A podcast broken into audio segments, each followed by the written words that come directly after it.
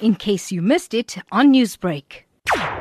Are we buying time in which to get structural reforms and real economic growth going? I, I, think the minister was able to achieve this.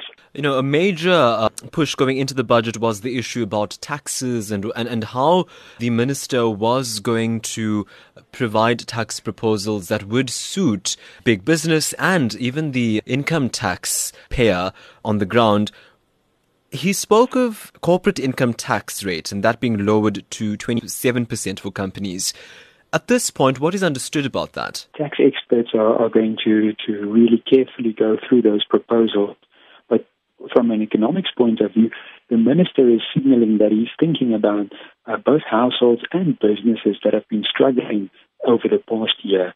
So he's not trying to, to put an even bigger burden on them. He's trying to lighten that burden uh, until the economy can get growing again. So again, I think a very positive step uh, in in the, the broader direction that he wants to go. And then if you look at personal income tax, that bracket being increased by 5%, very much in line then with the corporate income tax, you think? I, I think it's it's part of the same plan, uh, really giving some relief to middle and lower income earners uh, by adjusting those brackets the way that he has. So I think a very positive step. So if we look at the so-called sin taxes, you know, finance minister saying based on South Africa, the, the, harmful effects of being reliant on substances in South Africa, that is why there's such an increase. What sort of social message did the budget try to send here? Taxing these products uh, income for government on one side, but it, it also feeds through to health outcomes.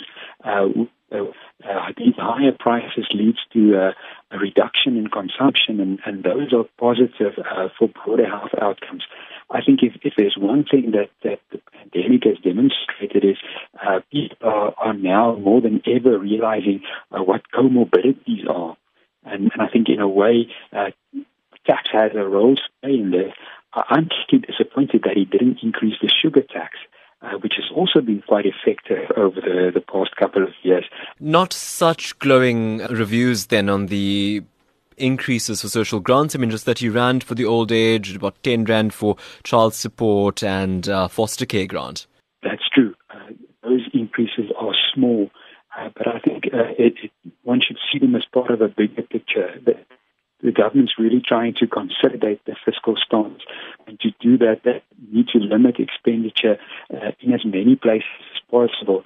To at least give a, a little bit of an increase uh, in these grants is a step in the right direction, um, and and it speaks to the goals of of limiting the total spending envelope of government. I think there uh, it's it's the wage goal that's going to make uh, the big difference. Newsbreak, Lotus FM, powered by SABC News.